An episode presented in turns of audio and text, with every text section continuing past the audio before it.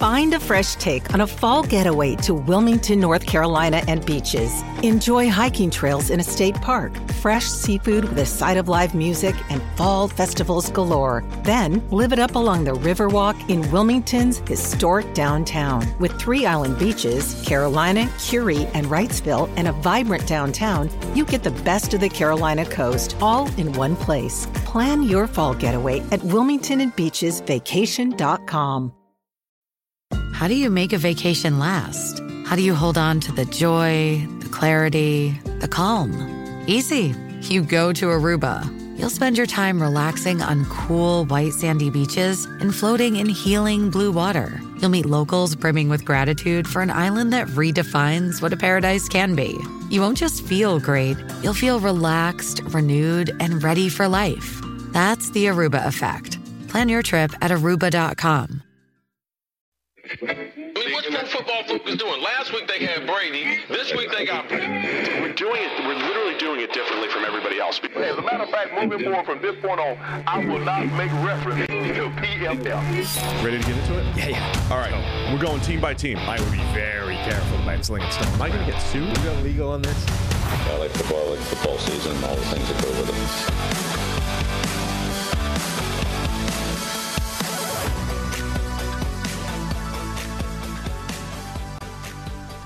Welcome into the PFF NFL podcast. Steve Palazzolo, Sam Monson. We're live here on YouTube, breaking down all things Week 17 in the NFL. This used to be it for us, Sam. Hmm. But they make us work an extra week now. Final week of the season? Nope. No, Got one more. it's a grind. Not gonna lie, it's a grind. An 18 game schedule. It's a grind for all of us. But uh, we're here. We're here to do it because we love it. Did I sell that well? Mm-hmm. Bought it. Great. Well, uh, it's a yeah, New Year's weekend. Got a lot of excitement, college football playoff, and a full 16 game slate Let's go. to discuss. Um, some games are more meaningful than others. Just putting that out there. Yeah. We're going to talk about some more than others, in part because things like Thursday Night Football, where you know the Titans don't have anybody playing, And we already covered that and we already did. with Jon Anik. We did. The great Jon Anik. Um, so we did that yesterday. Jon Anik was on the show yesterday of uh, UFC fame, but a huge football fan. Great insight yesterday. Yep. On all sorts of things. On was fun. football, on how to uh, do ad reads, Great ad read advice. Yeah. on Joe Rogan's entourage, Yeah. security detail. You don't have a security detail. He doesn't have a security detail, I don't think. I mean, you were asking him what's it like being with someone so famous, and I'm like, Yeah. you you should know. You. Yeah. I think you're quite at uh, you know it's not easy walking around with me, all the people that, Yeah. Well, that's more of a freak me. show thing than a fame thing. I mean, On, a, on like a, you know, we, we were talking about this as levels, you know, with you and me being at a pretty low level, the Jon Anik's of the world. Where do you think Chris stands next to Joe Rogan in the fame landscape? oh it's still pretty low unless you're in Cincinnati. Right. If you're in Cincinnati, everybody's like, everybody knows Chris. Yeah. Outside of Cincinnati, it's a little bit less. but yeah, Rogan's clearly in a different world. it's just a different level. Yeah. Stupid fame. Does Chris want to go take a picture with Rogan? Does Rogan want to go take? Rogan doesn't know who Chris is. no, not a clue. He's got no idea. Right. But uh, yeah, I think Chris Chris must know who Rogan is, right? I would assume. I mean, he's he's, he's in with the uh, with all the you I know got the squeaky chair. the What cultural zeitgeist stuff. He's got his finger on the pulse. I made a He's where the kids are. Oh yeah, Chris knows. Yeah. yeah. I made a mistake. I, I grabbed the squeaky chair Yeah. from from the extra chairs, Uh huh. and I need to switch it. That's a rough. Uh, So when you do a, A rough error. when we get a solo shot on you, I'm going to run over and switch it, just so you know. There's not a chance in hell you can achieve that in the time frame required I'm pretty nimble. without smashing half the studio. All right, so uh, you took Tennessee, I took Dallas. Yep. Uh, as did Harry. I did confirm with him this Oh. morning. Harry went nine and seven last week. We got his picks again for this week. I still feel like that's cheating. Whatever, man. You put asterisk next to it. We got some. We got some other guesses here. You're saying you're two better off last or well more this week than you would have been last week. It's like I'm cheating with the Costanza thing. Eh, Let's get let's get to it. We got a lot of games to talk about. The biggest game of the week: Buffalo Bills at the Cincinnati Bengals. It's right here in our home. Monday night football. Cincinnati getting one point. So Buffalo's favored here on the road. Obviously, it's it's as, as close to a pick 'em as you can get, and a lot of implications here. Buffalo currently has the number one seed. They're 12 and three. Kansas City Chiefs fans watching this one closely because their best path to getting the number one seed would be the Bengals winning this game. And then Kansas City would just have to win out against Denver and Jarrett Stidham, Stidham's Raiders, by Yeah. the way. Um, so a lot of implications here. Bills and Bengals. Yeah, game of the week, arguably game of the year, arguably the best game that Monday Night Football has ever seen in terms of the two teams uh, entering Monday Night Football. Obviously, the Bills have been one of the number one favorites for the AFC throughout the season, and uh, Cincinnati's running right up there to join them. There you go. Look at that. A chair Nice switch like nobody, nobody even noticed. Didn't notice anything. Yeah, Yeah. smooth. I was Um, almost I was gonna run across the camera to make it, you know, yeah, perfect. a little funnier. But uh, yeah, like this should be an outstanding game. It should be a, a potential playoff preview, a potential AFC title preview, depending on how that all works out. It's obviously two teams still fighting for that number one seed.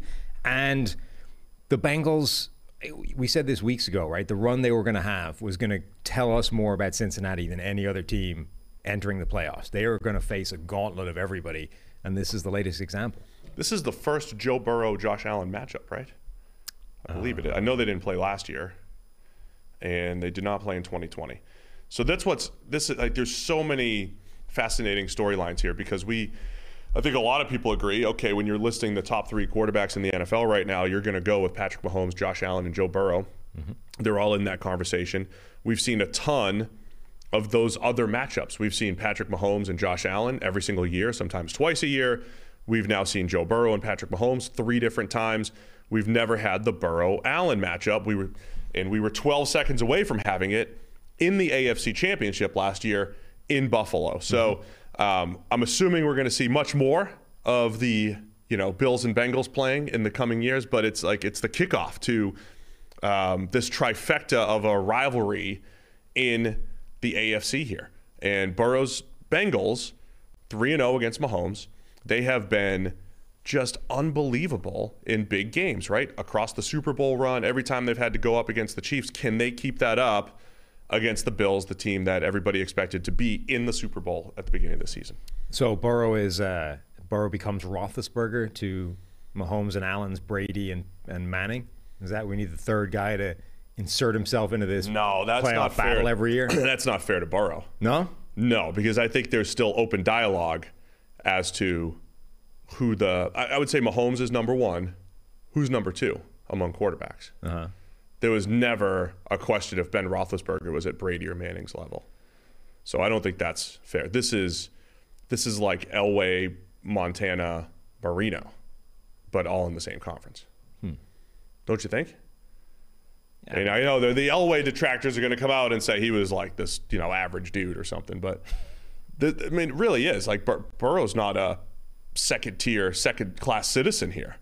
He was our highest graded quarterback last year. He outgraded both of these guys, and he's right up there in the mix with with all of them this year. I think he's jumped to the highest rate passing rate now. After Is he number week. one now too? Yeah, I He's mean, behind overall, but passer he's now number one again. Yep, he is. So right now, Patrick Mahomes 91.3 overall. Joe Burrow's number two at 90.8 overall. Josh Allen number three at 90.4 overall. Um, we've talked a lot about the reliance on Josh Allen in the run game.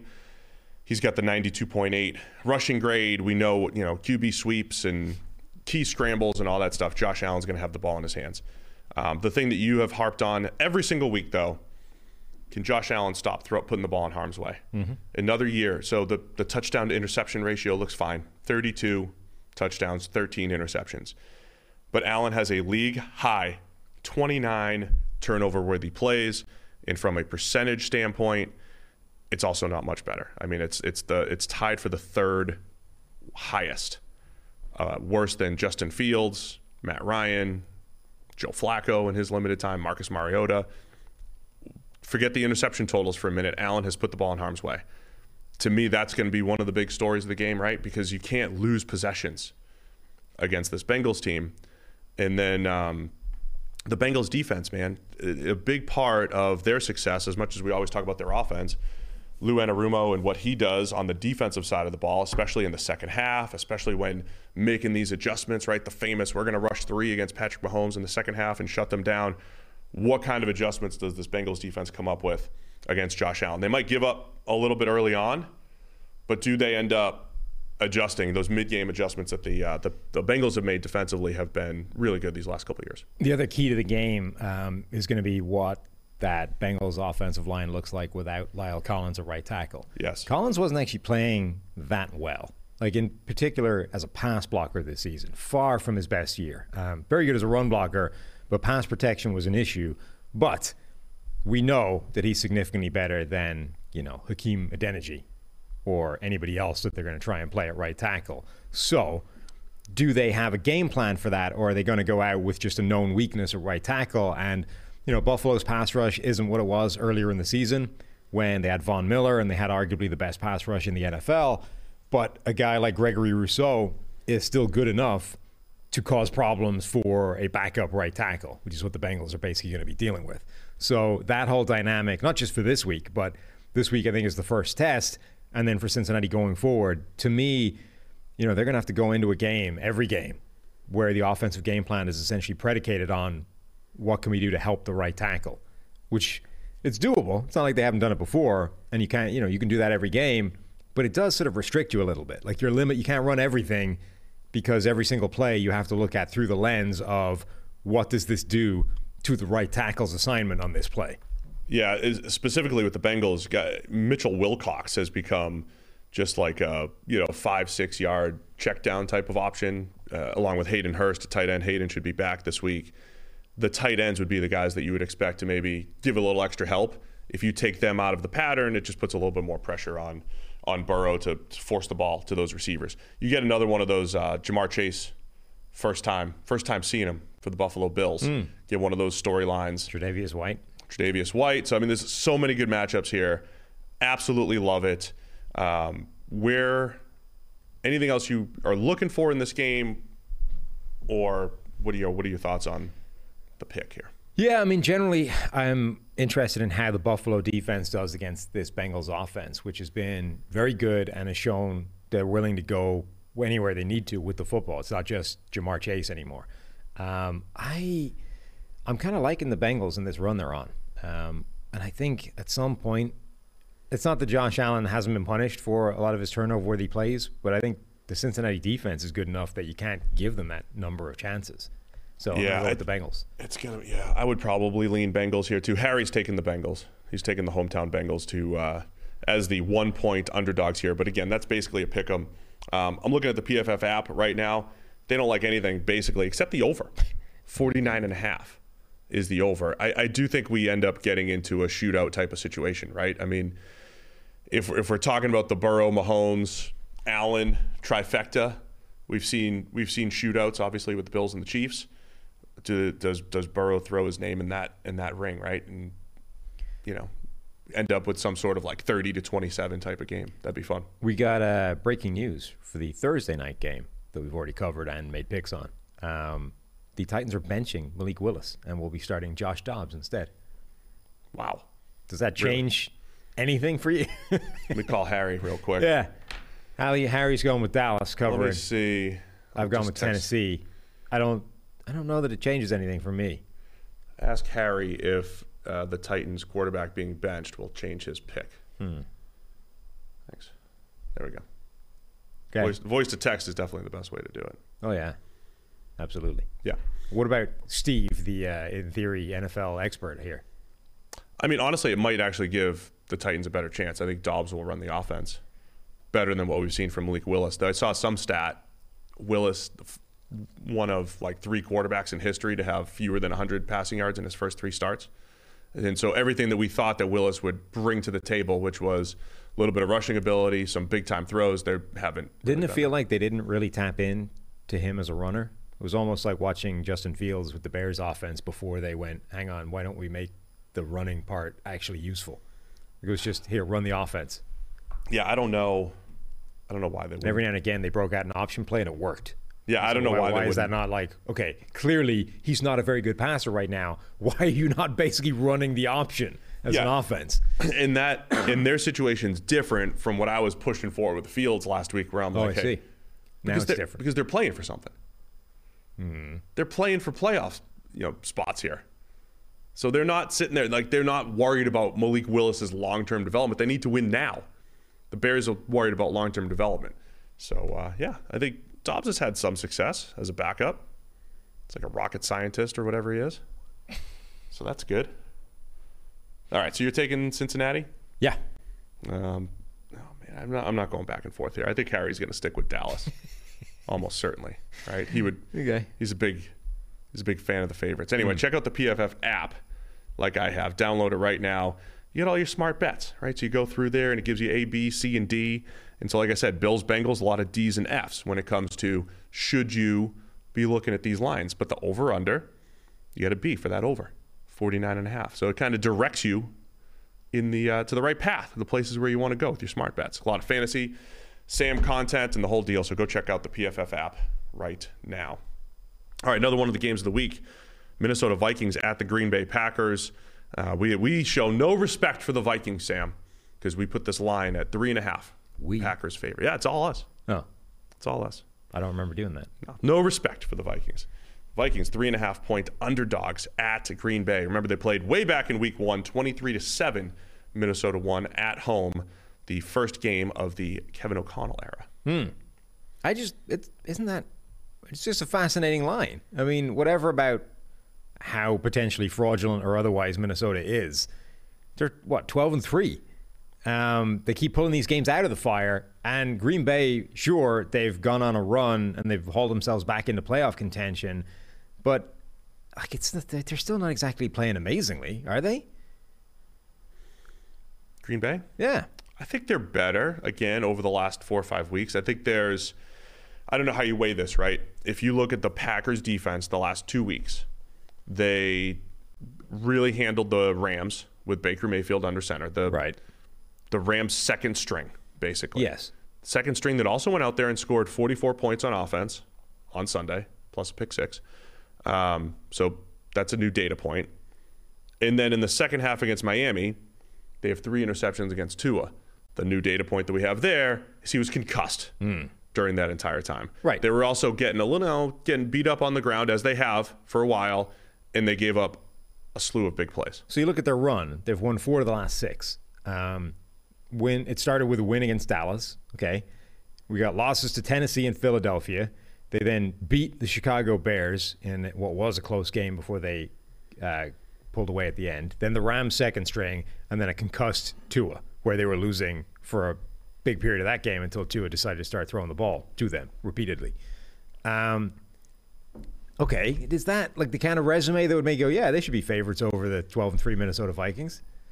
Do you want to do Minnesota's resume? Well, Minnesota's resume defies explanation because they're 12 and 3 with 11 one score wins, um, with the lowest points differential of any 12 and 3 team in NFL history by a mile, and somehow keep coming out with these absurd game endings. Like, I don't even, it's, it just defies any kind of analysis, not even over or underrated, just batshit crazy. Right. Exactly. Right, but that like okay, that's why I can see why you would sort of equalize them a little bit, not why you would go, yeah, Green Bay three and a half point favorites. I mean, there. Look, if you if you did take the records out of it and just looked at the underlying fundamentals, is there a big difference between these two teams, how they're playing, and the whole deal? Uh, I mean, there's not a big difference, but my question would be, what is it to suggest that Green Bay is better? Home field advantage. Home field advantage. That's Just that's being in Green Bay. What we're going with. Just being in Green Bay. That's. I mean, I, I assume that. I mean, that's it, right? Three and a half points. That's pretty much it. Look, I think it's going to be a good game. Um, I always wonder about division matchups, right? The fact that Minnesota really did a nice job defensively. Remember, this was the game Christian Watson was at the first throw of the season. Aaron Rodgers hits him in stride down the field. He drops it. Um, That's another. Uh, that was another play by uh, the Patrick Peterson, who wants to be an All Pro. You know, He's 0 for 1 into his coverage. yes. I'm just saying that we, we you know, you think a little bit. You can.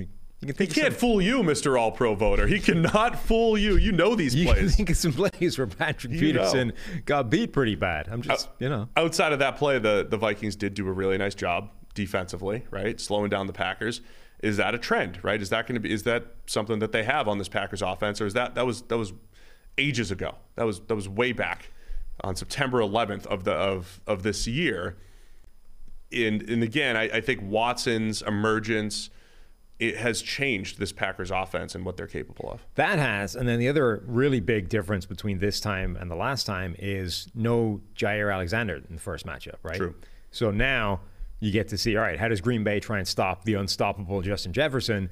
Do they deploy Jaire Alexander on him one on one? You know, Jaire is going to be campaigning for that. Do they, you know, try and take him away by other means? And does anything they do work? Because nothing pretty much anybody else has done has managed to work against Justin Jefferson. So that, to me, is the most interesting dynamic in all of this. You know, Jefferson is on his way potentially to an unprecedented season a year after the last unprecedented season in this offense.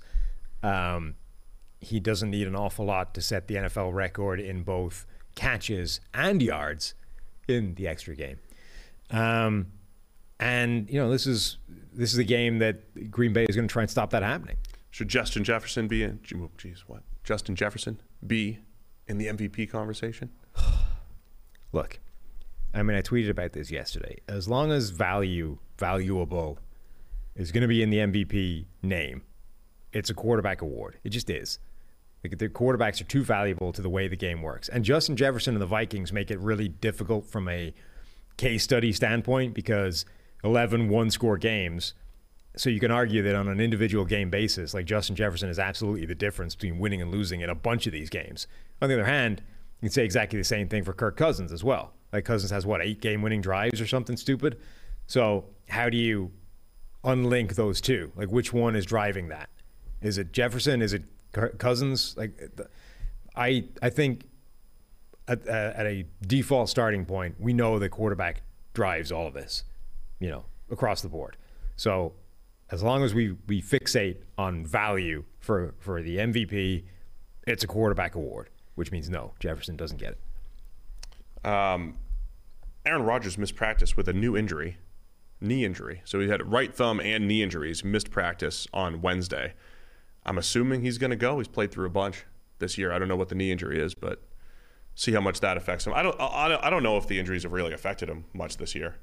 I mean, he's missed a few more throws, had a few more interceptions than he has in the past. But I think the the difference in production this year is as much losing Davante Adams, losing that uh, reliable piece that you can go to 15 times a game if you want to. I mean, that's probably just the difference in all of this. There's still uh, some schemed up open throws and everything. I, I, think they've, again, I repeated myself a million times. I think they've really found their footing in the last four, five, six weeks with Watson.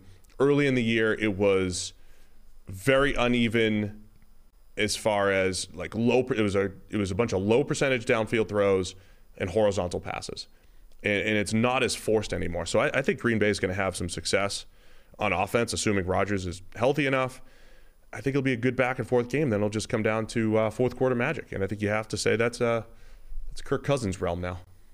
Certainly this season, it's Kirk Cousins' realm. Yeah, over Aaron Rodgers. So, three and a half points. Is that too much?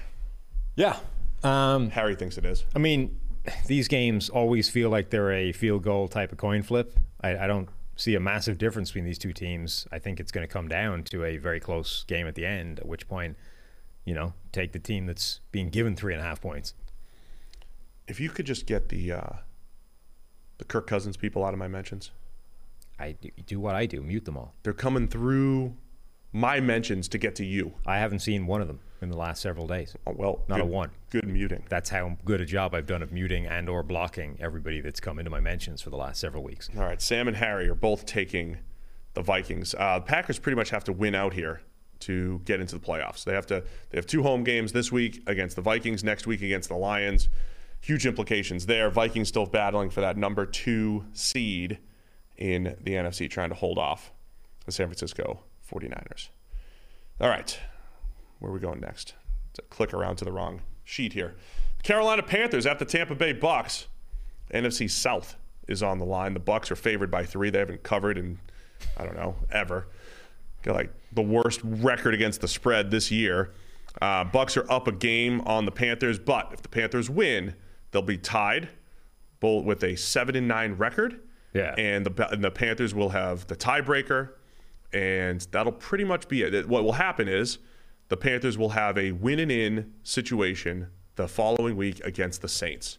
So this one doesn't completely uh, lock up the NFC South unless the Bucks win. But if the Panthers win, it puts them in the driver's seat for the NFC South. They uh, the Bucks have led the NFC South every single week this year, right? No, no, they fell out of first place at some point, but the Panthers have an opportunity here, and uh, Sam Darnold's playing pretty well. The Saints, uh, the Saints, who presumably can get themselves back into the conversation with that final game win, right? Because they'd be tied. Carolina has the tiebreaker. I don't know what the second tiebreaker No, is. because the they square it Saints can't get past the Bucks, They can't get past the Bucks. right? So if they're all seven and nine, if they're both seven and nine, the Bucks have the tiebreaker over the Saints. What a miserable division. It's a Panthers Bucks world here, man. Yeah. So yeah, let's see. But the Saints aren't officially eliminated. Saints are six and nine. They no, but they could be. Yeah, you're right. They could be eight and nine, and the Bucks could be seven and ten technically. Yeah. So yeah, Saints are still alive. What, what an incredible division. It is. We are talking about various scenarios involving losing records to win the division and take the number four seed Yeah, in the NFC. the Bucks are the only team that can have a winning record in in this division. And based off everything we've seen from them so far this season, they won't. All they have to do is beat the Panthers and the Falcons. Yeah. next two weeks. Uh huh. So that's where we are, man. Um, Sam Darnold's playing playing pretty good ball. I have to say, I, I, want to go back and do some uh, some A B analysis. I haven't done this yet. Looked at some of his throws from previous years versus this year, and I don't know if you've noticed this, but it does seem like he's a little more athletic, has a little bit more zip on the ball. Had a little zone keeper for a touchdown last week, where he, you know it just looks faster. He just looks better overall, athletically. He's coming into his own. Yeah, I do question what happens when they're not running for 320 yards in a game. You know, Yeah, does it go away? All of a sudden, does the offense look a little bit worse? If, if Tampa Bay decides to show up and actually maintain gap integrity up front, and you know, 25 yard runs become 2.5 yard runs, what does that do to the offensive uh, efficiency and the groove that the quarterback feels like he's in? Well, Tampa Bay's run defense has been hit or miss this year, um, and it, and it hasn't been one of those when they have Vita Vea they're good, when they don't have Vita Vea they're they're not good. Even when he's been in there, it hasn't been great. He's questionable. He's been banged up these last couple weeks. Um, Akiem Hicks has been in and out of the lineup throughout the year. They've had a little bit of turnover there, but there are some games where the Bucks are absolutely gashed, and then other times it looks like they're gonna they turn back the clock to the last couple years where they were very difficult to run on. So, I mean that really might determine the game here. If the Bucks load up the box and say, okay, we're not letting last week happen, we're stopping the run, we're gonna make Sam Darnold beat us, and then it comes down to, um, you know, like DJ Moore making plays against also a banged up secondary. Carlton Davis is is questionable, and uh, Jamel Dean also questionable. So the two starting corners hurting for the Bucks. So a lot of that's going to determine this game, I think. They're giving up a 4.5 yards per carry on average on the ground, um, 1.4 yards before contact on average on the ground. These are all like basically bang average numbers. Yep. But as you said, it's very week to week. Sometimes it's terrible, sometimes it's actually very good. Uh, what kind of week this is going to be will go a long way towards determining this game because, you know, Carolina did look good last week, but they didn't have good run blocking grades. Like this was not they showed up and just bulldozed the Lions, just dominated them start to finish. The Lions showed up and like ran out of gaps. And then Carolina went, oh, okay. Like yoink, 20, 30 yards every single time. Every time you looked up, that was happening. They, the Lions defense was the architect of their own demise, not Carolina showed up playing like a completely different brand of football than we've come to be used to them uh, over the course of this year. First game was similar, by the way. Sure. You you have to assume the Tampa Bay defense is not going to do that.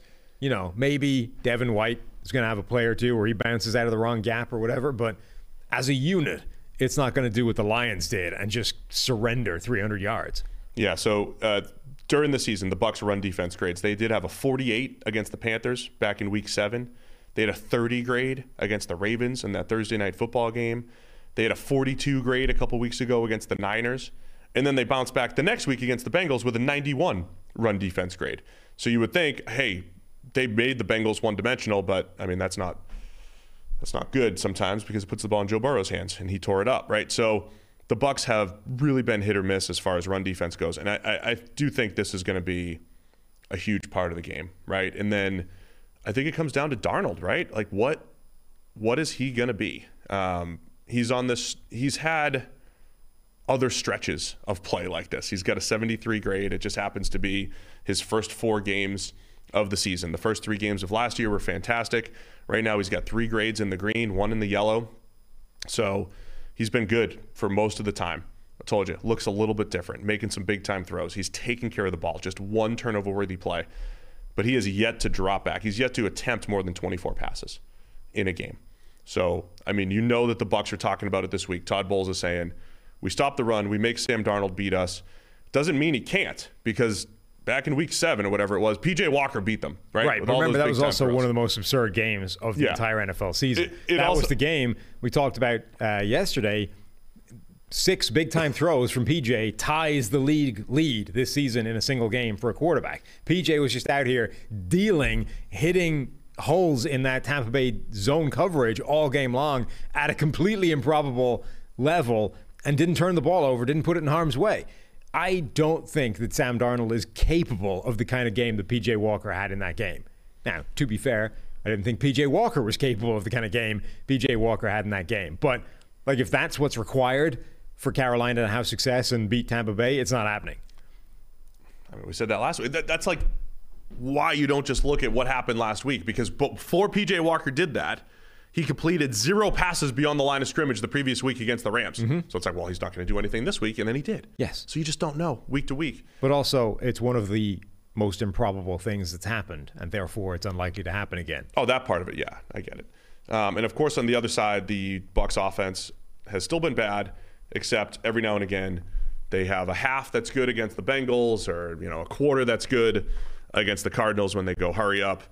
At some point, will they ever put it all together? Missing Jaycee Horn on that side of the ball for the Panthers certainly hurts the depth in the secondary. So, um, expecting low scoring in this one because of the way things have gone. Certainly always expecting low scoring when Tampa Bay is playing. All right, Bucs by three. Will they cover this week? So I'm never picking Tampa Bay to cover seven against anybody. Three, though. Yes. You and Harry are in on the Bucs this week. I want to tell you about our friends over at Prize Picks. Sam, you've been doing a lot of stuff here with uh, with Prize Picks. It is easy to use, great way to play daily fantasy. Yeah, absolutely love these guys. Um, every sport you can think of, including ones you haven't thought of. We obviously stick with the NFL on this show primarily. I'll give the list in a minute. Okay, you go through and you build up your uh, your little picks. You figure out who's going to go more or less in their projected totals, and build yourself a little ticket. And then the my favorite part of it though is you don't even need to get them all right. You can still choose the method that will let you get one wrong, the one that will usually blow up your entire selection. You can you can get a do over, and you can still get a payout even if you get you know four out of five right. All right, so Prize Picks offers projections on any sport that you watch, which includes NFL, NBA, MLB, NHL, PGA, college football, men's college basketball, women's college basketball, soccer, WNBA, esports, NASCAR, tennis, MMA, boxing, disc golf, Euro basketball, cricket, and more. Also, I- as an MMA expert, hmm. I can get in on this. This mm-hmm. is great. Entries can be made in 60 seconds or less. It's that easy. You get safe and fast withdrawals, and it's currently operational in over 30 states plus Canada. So download the Prize Picks app or go to prizepicks.com to sign up and play daily fantasy sports. First time users can receive a 100% instant deposit match up to $100 with promo code PFF1. If you deposit $100, Prize Picks gives you $100. If you deposit 50, Prize Picks gives you $50. Don't forget to enter promo code PFF1 at sign up for an instant deposit match up to $100. All right, some of the lesser games of the week. Pittsburgh I, uh, Steelers. I spoke too soon. The first cranky Vikings fan in a couple of weeks just got through. So uh, Oh, what did he say? Let me mute Is this one. in direct response to our live podcast here? No, no, no. it- Just, uh, just replying to whinging. So I'm going to mute this guy right now. Now, anyway, where are we going? You're back to being muted. I'm just fascinated how how much people go out of their way to just be offended. Yeah. Like some people are listening to us just to be offended by something. Well, also, by the way, you know, when you have things like Kirk Cousins' number one fan in your bio, you're not exactly an impartial source of information here. In fact, some might suggest that you're using specific clips of the show, taking them out of context, manipulating what they actually were, and putting them out there with an agenda to maybe, you know, say that people hate Kirk Cousins. Yeah. Yeah. Some might say that. Yeah. Anyway, what's the next game? Feels like a waste of time. All right, Pittsburgh Steelers at the Baltimore Ravens. It's Sunday night football, and the Ravens are favored by two and a half. This is Sunday Night Football. Yeah, it is. Right. This got uh, Flexed. flexed in. What got flexed out again? Don't know. Don't care. Something worse. Yeah. Uh, Lamar still not practicing as of yesterday. Um, hearing for the first time that this isn't that, that this might be uh, a little uh, jockeying and politicking on Lamar's part. That's what. For the contract? Yeah. I mean, look. I've. I, this is all me. People are reading into John Harbaugh's comments that there might be something to Lamar making a statement here, contract related. I'm not saying that. I'm saying people are saying this. Yeah. I mean, look, you got to be, anytime you don't have any kind of guarantee as a quarterback and you're dealing with injury, it's got to be a factor, right? Like, do I want to, particularly after seeing the Baker Mayfield situation play out, you know, recently. Like, if you are waiting for that giant payday as as a quarterback and you're dealing with an injury and you're asking yourself, can I play in this game? Probably. Will I play well in this game if I'm going back out there with what I'm currently dealing with? I don't know. If I don't play well, what does that do to the dollar figure that's coming down the pipe? Like, that's a real question that quarterbacks should be asking themselves. And if he's doing that, I don't have any problem with it. Yeah. I mean, use what leverage you have, I guess. Not even leverage, but like you have to ask yourself because, you know, uh, we've reached the point in the season where so many players are playing through something, right? Maybe you've heard that sort of phrase of nobody's 100% healthy at this point in the Yeah. season, right? But a lot of people are playing with few people are playing with the kind of incentive that Lamar Jackson is in terms of what he can get contractually at the end of this. So what he has to be asking himself, having seen the Baker Mayfield situation play out, is if I come back for my team and play worse than my usual baseline, even if it gives us a better chance to win, are am I going to lose out in the contract at the end of it? And if the answer to that is yes, I think it's a very fair thing to say I'm not getting back out there until I'm 100% healthy. Isn't it that and just going into the offseason healthy as you presumably get into further negotiations and the idea of, you know, is it a franchise tag? Is it going to be two franchise tags? Is it going to get tumultuous? You know, is Lamar going to demand a trade? I don't know. I mean, Lamar's negotiating without an agent, which I think is always it's always difficult, right? Because you the the agent is able to have more um, direct conversations with the front office when it, you know whereas when you don't have an agent presumably it gets a little bit more personal it's harder to say well we need lamar to get better at this this and this. It's easier to say that through the agent who can then filter it down to the player right? It's harder to because that's what a negotiation is. It's basically saying you're not worth what you think and we have to give a reason. We don't think you're good enough at this this and this. We want to give you less basically right? Um, it's harder to do that with an individual. So you want to go into that off season with no knocks, right? No health issues, no anything. And to your point, no, you know, failure down the stretch when maybe you're playing less than 100%. So um, I don't. I'm not trying to look into it too much. It's just we don't know when Lamar Jackson's going to be back, and that changes the outlook of this game because the Pittsburgh Steelers playing pretty well these last couple weeks. Kenny Pickett moving the ball around, you know, throwing the ball accurately, making good decisions. Um, they're not tearing it up offensively. They just scored 13 points against the Raiders, but you got some of that late game magic in the tough in the tough cold in Pittsburgh Sunday night. Yeah, and remember the last time they played, Trubisky actually had a pretty big game right up until he kept making big mistakes. Yeah. So it was one of those weird games where he was generally productive, but then had a few really bad plays in there, which sort of offset a lot of that. It was the most explosive Yeah. the Steelers passing attack has Right. looked in about three years, but then he also threw the ball to the defense three times. And it was also a game where Kenny Pickett lasted like four snaps before a double A gap look from the linebackers caused some problems, flushed him from the pocket, and then Roquan Smith like tossed him to the ground and he's concussed, so he's out of the game. So was that was that a successful offensive performance that would have translated with Kenny Pickett at quarterback, or did Kenny Pickett get knocked from a game early that he would have struggled in anyway with those double A gap looks and you know blah blah blah. So it is kind of a fascinating game where the offense overall was quite successful against Baltimore last time, but with a different quarterback for almost all of it. More importantly, Kenny Pickett's 0 1 in his career now against the Ravens. More importantly, Yeah, he's 0 1. He had, he had the start. yeah. He had the start in that game. I mean, you definitely lose when you get knocked out of a game by concussion. I mean, it's just it's an and L your team right loses. Um, we were raving about Tyler Huntley last year at this time. Uh, not not nearly as much this year. He's had a couple of games where he hasn't even thrown the ball, you know, dropped back more than 18 times. The Ravens are running the ball effectively. Can the Steelers make them one dimensional? Put the ball in Huntley's hands a little bit more. Last time around, Huntley just dropped back 17 times, finished 8 of 12 um, because they did have some level. Where were they on the ground? A lot of success on the ground. This is where J- J.K. Dobbins had his big game, eight per carry. Gus Edwards. Can the Steelers do a better job up front? Remember Cameron Heyward almost single-handedly blowing up the Raiders' run game the other night. It's going to take another superhuman performance, I think, from a guy like Hayward to uh, put a little bit more pressure on Huntley and the Ravens. Yeah, Heyward started the season not necessarily amazingly, but he's been on a tear for a while, and that's definitely a pretty big problem. Again, matches him up sort of naturally with the weakest link on that Bengals offensive line, or Bengals, uh, Steelers, Steelers, uh, Ravens offensive line, Ravens. um, Sorry.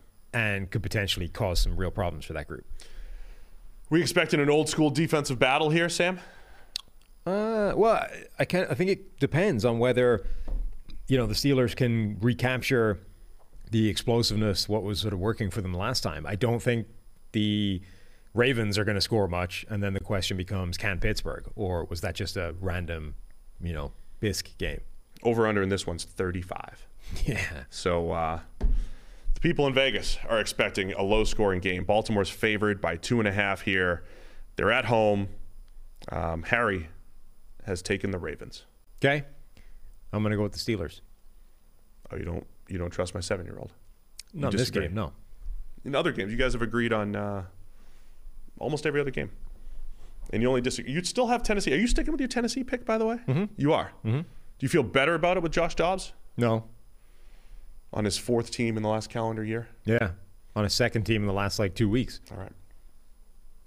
Uh, Miami Dolphins at the New England Patriots. We've talked a little bit about Tua Tagovailoa. He's out with a concussion injury. We got into that in depth multiple times yesterday. We had a, an entire Tua concussion part of the show and also talked about it with Jon Anik. If you want to hear more about Tua, concussions, how the Dolphins handled it, how this all came about. But Tua is out. Teddy Bridgewater is back in.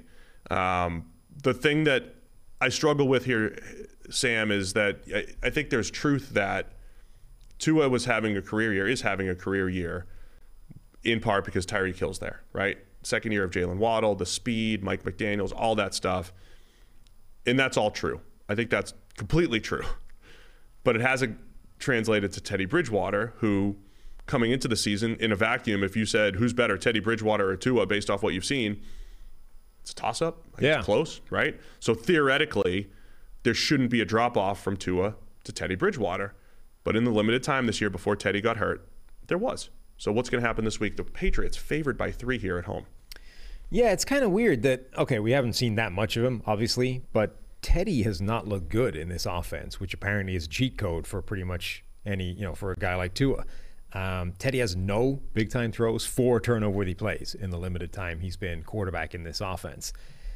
I, I, I wonder if Teddy has reached that point, the like the Nick Foles arc, where he's just been at it so long that he's declining and he's no longer sort of capable of the earlier level of play we saw from him, which should be good enough to be able to be very good in this offense. Now, the other thing is, as much as this offense appears to be a cheat code for wide open receivers, it does ask the quarterback to push the ball down the field quite a bit.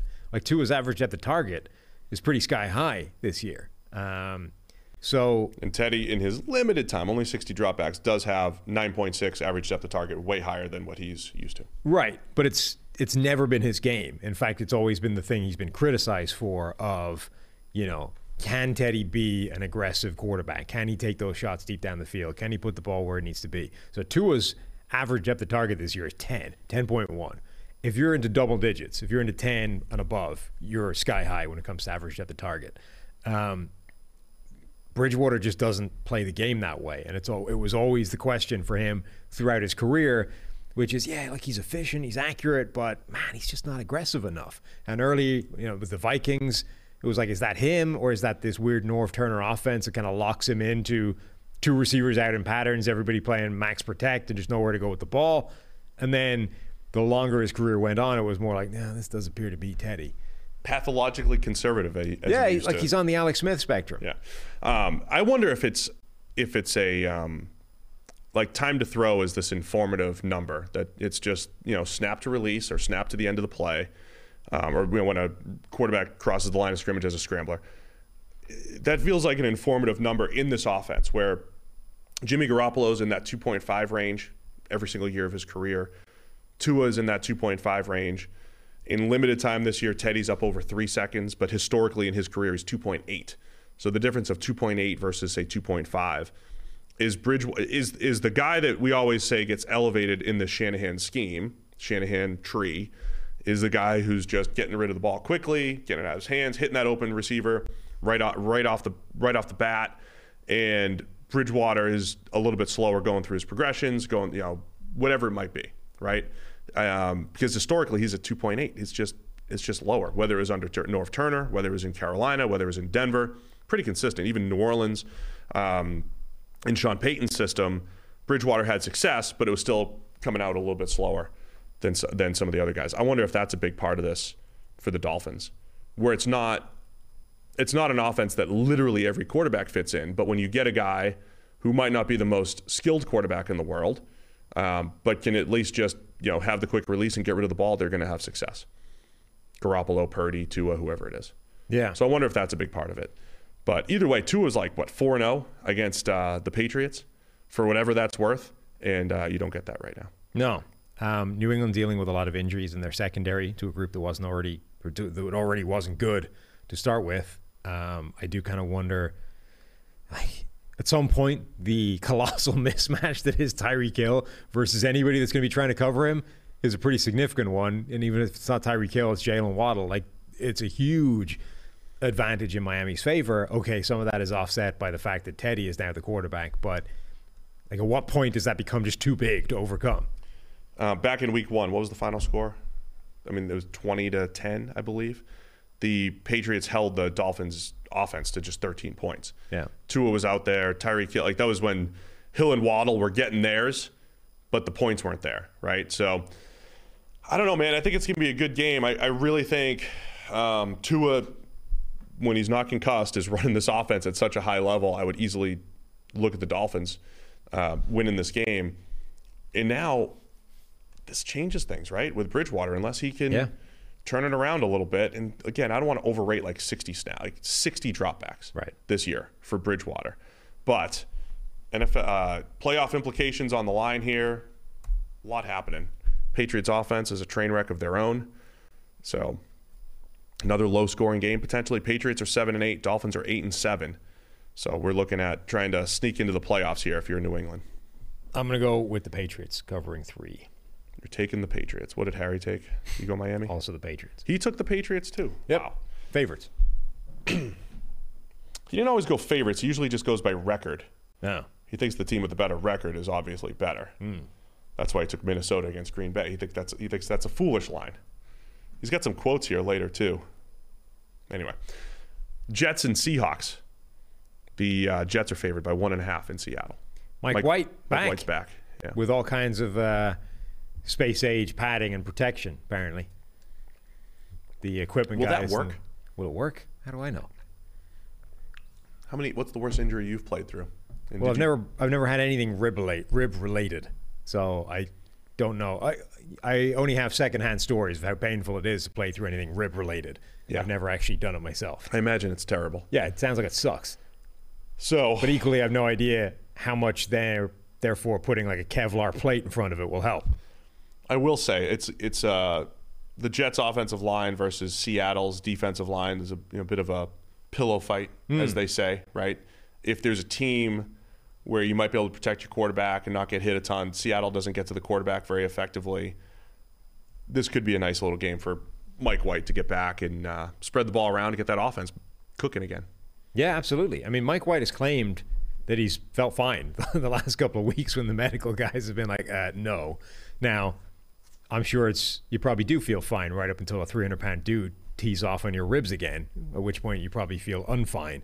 So, you know, I, I think if they can keep him upright, I'm unfine, and he isn't drilled repeatedly, then maybe Mike White can go out there and deal and should be. I mean, he's the best quarterback option that they, the Jets have, um, and has looked pretty good this year. If, however, they can find a way of actually getting to Mike White and hitting him a couple of times, maybe that changes everything.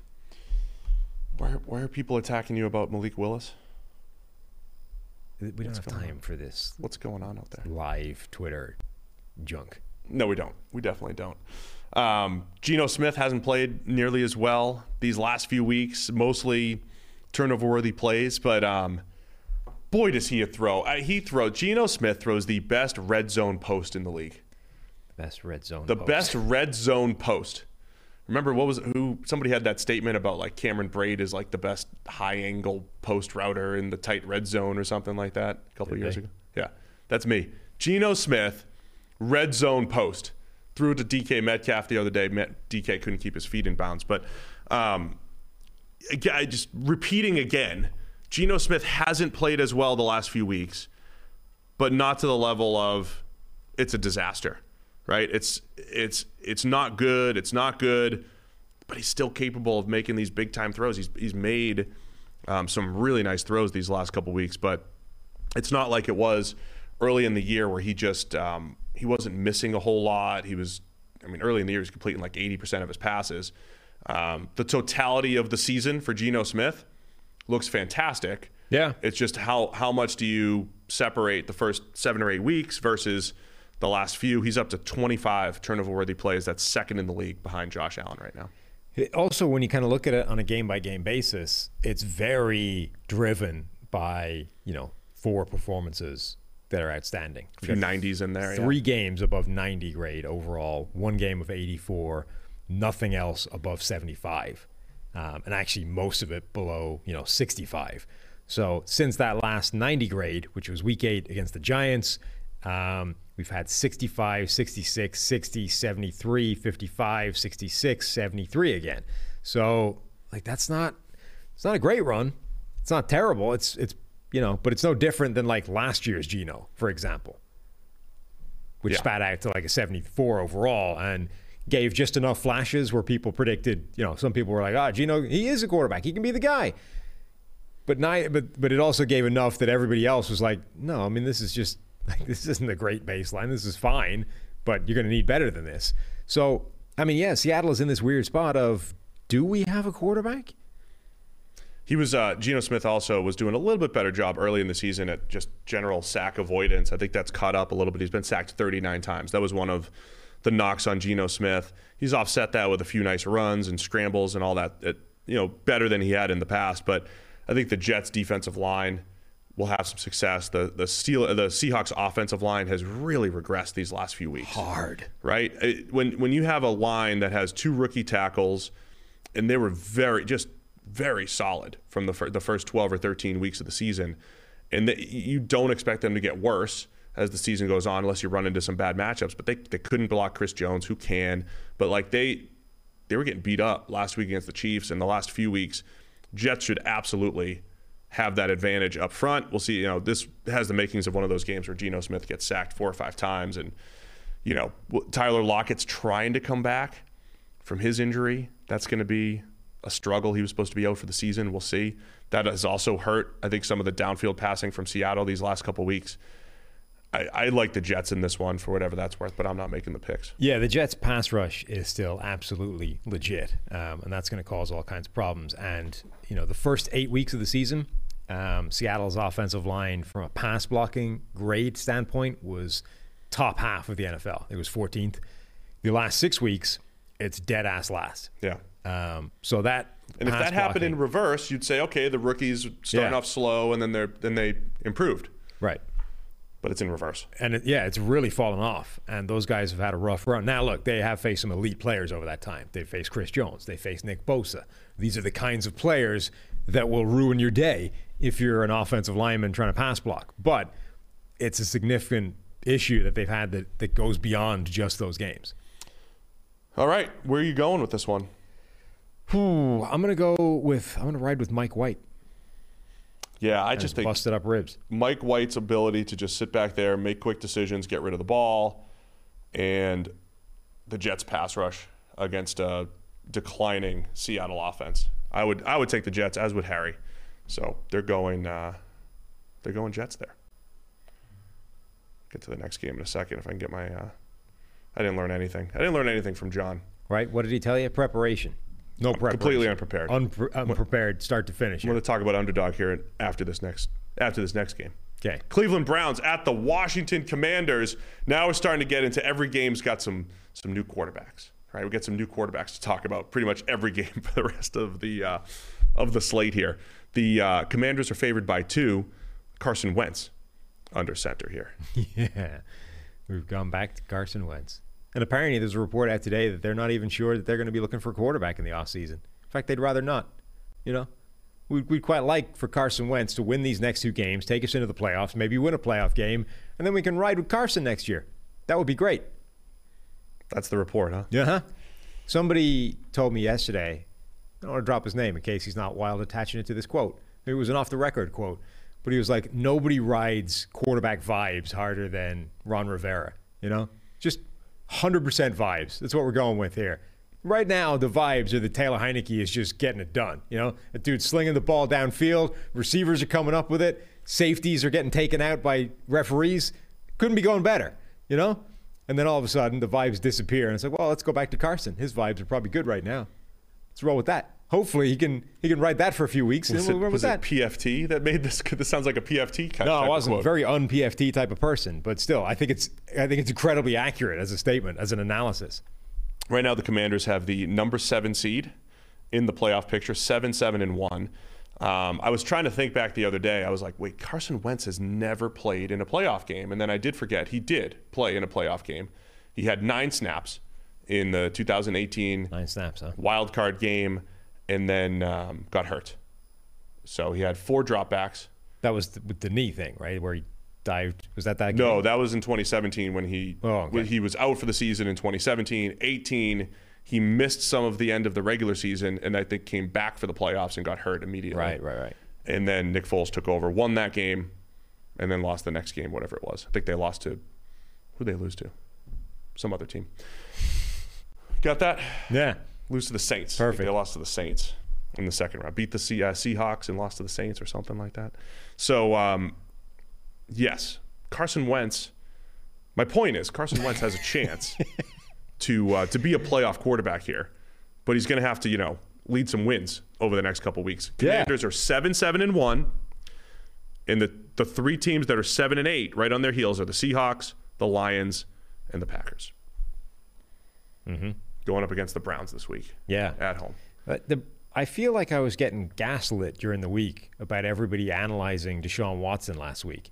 Like there were multiple reports or tweets that seemed to be highlighting some incredible performance from him uh, that that evaded the rest of us who saw the Browns not get What anything was that going all about? offense. I don't know. It was almost like like if all of the all of the beat reporters were working for like browns.com. Yeah. It'd be like, all right, there's like this edict from the top to talk about how great Deshaun Watson's doing right now. right. But you're coming off of a 10 point game in which they lost. Yeah. And look, we are PFF's all about context here. Right? Cold, really cold. We love context. There was cold. There was there was three drops in the end zone. There was some wind. There was it was windy. But it's not like we're not talking about this incredible performance or anything by Watson. It wasn't as bad as maybe 10 points or his stat line showed. Right, 135 yards, 15 completions, a 48% Listen, add the proper completion rate. context. Give him credit for the drops and they happen in the end zone and all that stuff. But he didn't like master the wind and the cold or anything like that. He had seven passing first downs. Like, I'm just, I don't know. I- Add three. okay, 10. 10 theoretical passing first downs. And so the things that you were seeing were test was passed, Yeah. right? Look at this amazing throw in the crappy conditions that almost hit the ground and was wide open. He almost skipped it. What? Yeah, I don't understand. Now, he did make some amazing throws. Like that one where Donovan Peoples Jones dropped it. Yeah, that end- was or nice. Not dropped, didn't come up with it in the back of the end zone. That was a really nice play. But like, what do we. I, I don't know. I just. The entire week was these Browns people being like, look at this incredible performance from Deshaun Watson. He's, he's you know, ticked off that box of the crappy conditions, showing he can do it in a wet, you know, cold weekday in Stoke. Like, what? This is. This this doesn't look any better. He still looks rusty as hell. What are we doing here? I don't know. I don't know what that was all about. Watson's been okay the last couple weeks. He's just all right. Maybe. Been average. Okay, at best. Um, I'm always my weekly concern. The uh, the Browns' defensive fronts have not graded. They've, they've graded above 60 against the run one time since uh, since week seven, and uh, four times on the entire season. So Washington, who once again is with Wentz under center, they're still going to want to run Brian Robinson and just you know give him his 20 carries and get Antonio Gibson involved in the whole deal. I think Washington's able to grind it out against the Browns. The the knock on Wentz when he was in, besides not scoring a lot of points, turnovers, turnover worthy plays. I was embracing that though early in the year. You know, you know me. I'm just like let it let it rip, Carson. Like you're if you're just going to be a check down king, we don't need you. We can get we can get that anywhere else. Wentz had multiple turnover worthy plays in four of his first five starts, but he also had games where he had a bunch of big time throws in the whole deal. and then the one knock, the other knock that you would give him was not not throwing the ball to Terry McLaurin enough, not throwing to their top notch playmakers. I want Wentz to be aggressive, get those guys involved, work off play action, get the run game involved, and I think Washington can have some success here. The funny thing is, they've basically been the same quarterback. Like it's actually funny because they played. It's a very interesting comparison right now because they played an almost identical amount of snaps, Wentz and Taylor Heinicke. So we're talking 292 dropbacks for Heinicke, 282 dropbacks for Carson Wentz, right? Over that period of time, uh, Heinicke has 12 touchdowns to six interceptions. Wentz has 11 touchdowns to six interceptions. They both have a completion rate of 62 point something percent. Now, Carson Wentz has a PFF grade of 63. Taylor Heinicke has one of 49.8. Um, and, you know, big time throw rate advantage Carson Wentz. The real difference, though, is the turnover worthy play stuff where Heinicke, his turnover worthy play rate is almost twice what Carson Wentz's is. He just got a hell of a lot luckier. Um, on the other hand, Carson Wentz got a lot more unlucky when it comes to receiver help because he had a drop rate that's more than four times higher 8% versus less than 2%. Um, and then the other major difference is Carson Wentz's pocket presence and ability to get the hell yeah. out of pressure is abysmal. And he has a, uh, the percentage of pressure that turns into sacks for him is 24%, which is massive, versus under 16%. Well broken um, down. Despite, by the way, Heinicke holding onto the ball a hell of a lot longer than Carson Wentz. But this is why, when he first made the switch, why are you going to Taylor Heinicke over in Carson Wentz? And you couldn't articulate it any better than this guy's winning. It was dumb. And it's why going back right now is probably dumb because if you're just going, well, this guy's no longer winning, I'm going to make a change. You have no grasp. Going back is not dumb. You have no grasp over what's actually moving the needle. Carson. Wentz is better. He's better than Taylor Heinicke. But if you don't understand how or why, your change is probably not affecting anything. Doesn't matter. Carson Wentz is better. They should be better. They're basically the same guy. All that. So who you who you taking? Washington by two here. Washington, because I'm not buying into this jump forward and, in performance from Deshaun Watson and the Cleveland Browns. All right, well, Harry's taking Cleveland because he thinks Watson's turned a corner in the cold or something. Well, he bought the tweets. He did. Yeah. He's he's been reading this. He read Cleveland the articles. Stuff, he read yeah. tweets. He's in. He doesn't feel like he's being gaslit. He's no. seen it. The gauntlet is open for drafting on Underdog Fantasy. It's a playoff best ball tournament with a million dollars in total prizes and a $100,000 first place prize. Just draft your team before the NFL playoffs start, and that's it. Drafting players will rack up a bunch of fantasy points and advance deep into the playoffs. That's the key to this style of contest, right? Fantasy points and advance deep into the playoffs. If you haven't signed up yet for Underdog, use the promo code PFF and you'll get your first deposit matched up to $100. So get ready. The gauntlet is open for Underdog Fantasy in their, you know, playoff best ball tournament. All right, we have seven more games to discuss here in the next hour. Uh, New Orleans Saints at the Philadelphia Eagles. Eagles favored by six and a half. Harry had some predictions on this. They didn't really make sense, though. Philly will score a touchdown, then miss the extra point. Then they have to get a safety. Then the Saints get a touchdown. They'll miss the extra point, and the Eagles will score a game winning field goal. Okay. It's a pretty specific prediction. It's very specific. Now, we also picked the Eagles to cover the six and a half. So I tried to explain that a game winning field goal might not match up with your prediction. Uh, but uh, we'll see. Just wanted to make that note in case, you know, all that stuff happens. Okay. That's important context. Um, I am interested in Philadelphia's monstrous interior defensive lineman. You know, the the lightweight, sprightly, 348 pound Jordan Davis lining up next to the man mountain uh, that is Linval Joseph right now. But th- this has become one of our favorite weekly things, right? You and I are both. We'll watch some Philadelphia film. Until this damn, so we can't we can't tweet out any images from the All 22 until this thing gets worked out and we the draconian restrictions are removed again. But there's you need to find it. You go through you know the Game Pass All 22, whatever it is. Look at the end zone view, and you keep finding these plays where it's like the guy on the left is 305 pounds, the guy on the right is listed at 310 pounds. The guy in the middle is making those guys look like they're linebackers. Like, how much does Linval Joseph weigh right now? 450. It's got to be, it has to be something absurd. Um, but he actually played well last week. Anyway, my point being the biggest weakness for this New Orleans Saints team is just this interior offensive line that's a train wreck. And Philadelphia can deploy like this platoon of 300 plus pound monsters in the middle that are capable of wrecking shop. I, they could blow up the entire Saints run game immediately. Saints interior offensive line is is rough right now. I mean, I, look, I want to see how Philadelphia's defense bounces back. That was after after Dak threw the pick six. They end up with a 37 coverage grade on the day. They got absolutely thrashed. That was like last year's Eagles.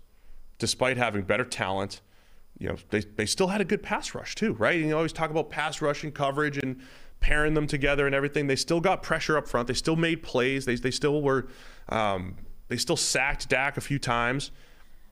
The coverage unit, man. I mean, if if they can't figure out their zone defense concepts, and Dalton's a guy who could sit back there if he's got a little bit of time. If he doesn't get, if they don't get wrecked up, you know, up front, Dalton can pick him apart too in this game. Um, I think I think the pressure is going to be too much for Dalton, but um, Philadelphia's got to do something defensively. I don't know if I'm overreacting too much to one game or if the Cowboys just just one game where the Cowboys had all the answers, but that was bad last week. Third and thirty completions and all that stuff. Mm-hmm. So I'm going to be looking for how the Eagles bounce back, and of course Gardner Minshew is getting the start once again. Now, am I hearing that they're talking about Jalen Hurts trying to play? I doubt it. Yeah, he didn't practice. I mean, just I get I get some misinformation on uh, radio hits every now and then. Huh. I got a fantasy question. Should I start Dak or Hurts? I said, well, this feels obvious. Start the guy that's going to play. Yeah. I'm not a fantasy expert by any means. No. But start. Even though you're in the expert league. I am in the expert league, and I will regretfully not win this year. Oh wow. I did not make the finals for the first time in uh, our seven-year history. Hmm. Which is very sad. End of an era. Is I was still I still led the still won the regular season. Dynasty is over. I still had the most points this year. The dynasty's not over. No. I'll be back. Okay. I'm like Alabama. As soon as you write me off, oh, this is it for Alabama. I'll just win it next year. You know what I mean? Okay. But um, yeah, Jalen Hurts probably not playing as expected. I uh, I forgot to check my all 22 team for the last several weeks, including the playoffs. Apparently, I've won both games. I'm Wow, through you're the championship. You're a star. having not looked at my team. You're a star at all 22. yeah. That's all I, I've sort of been looking for for years. Just that finally there's a game where you can have a complete roster. Then I'll be interested. Um, admittedly, not enough apparently to check my team throughout the playoffs, but interested enough to, to be good. My all 22 team was a little rough, little rough here.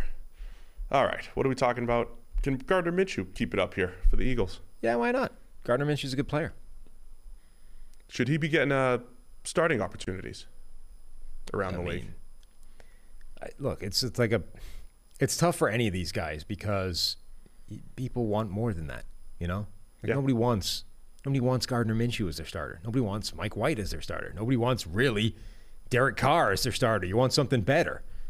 So It's just the weirdest league because uh, there's there's at least five teams that want that will go out of their way to get Derek Carr. I believe.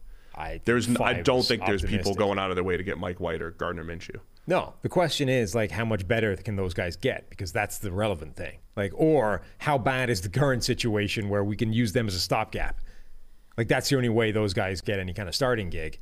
Um, I'm telling you, the most impressive thing to me about Minshew is that Jaguars team that he had for two years should have been terrible. Yeah. They should have been absolutely terrible, and he made them reasonable. Minshew is like And now he's got a good supporting cast. Minshew is a player sort of born into the wrong era. If he come along 10, 15 years earlier, Minshew would be a valuable, capable starting quarterback because the prospect of having like a Brodie Croyle is so much worse than a Minshew, right?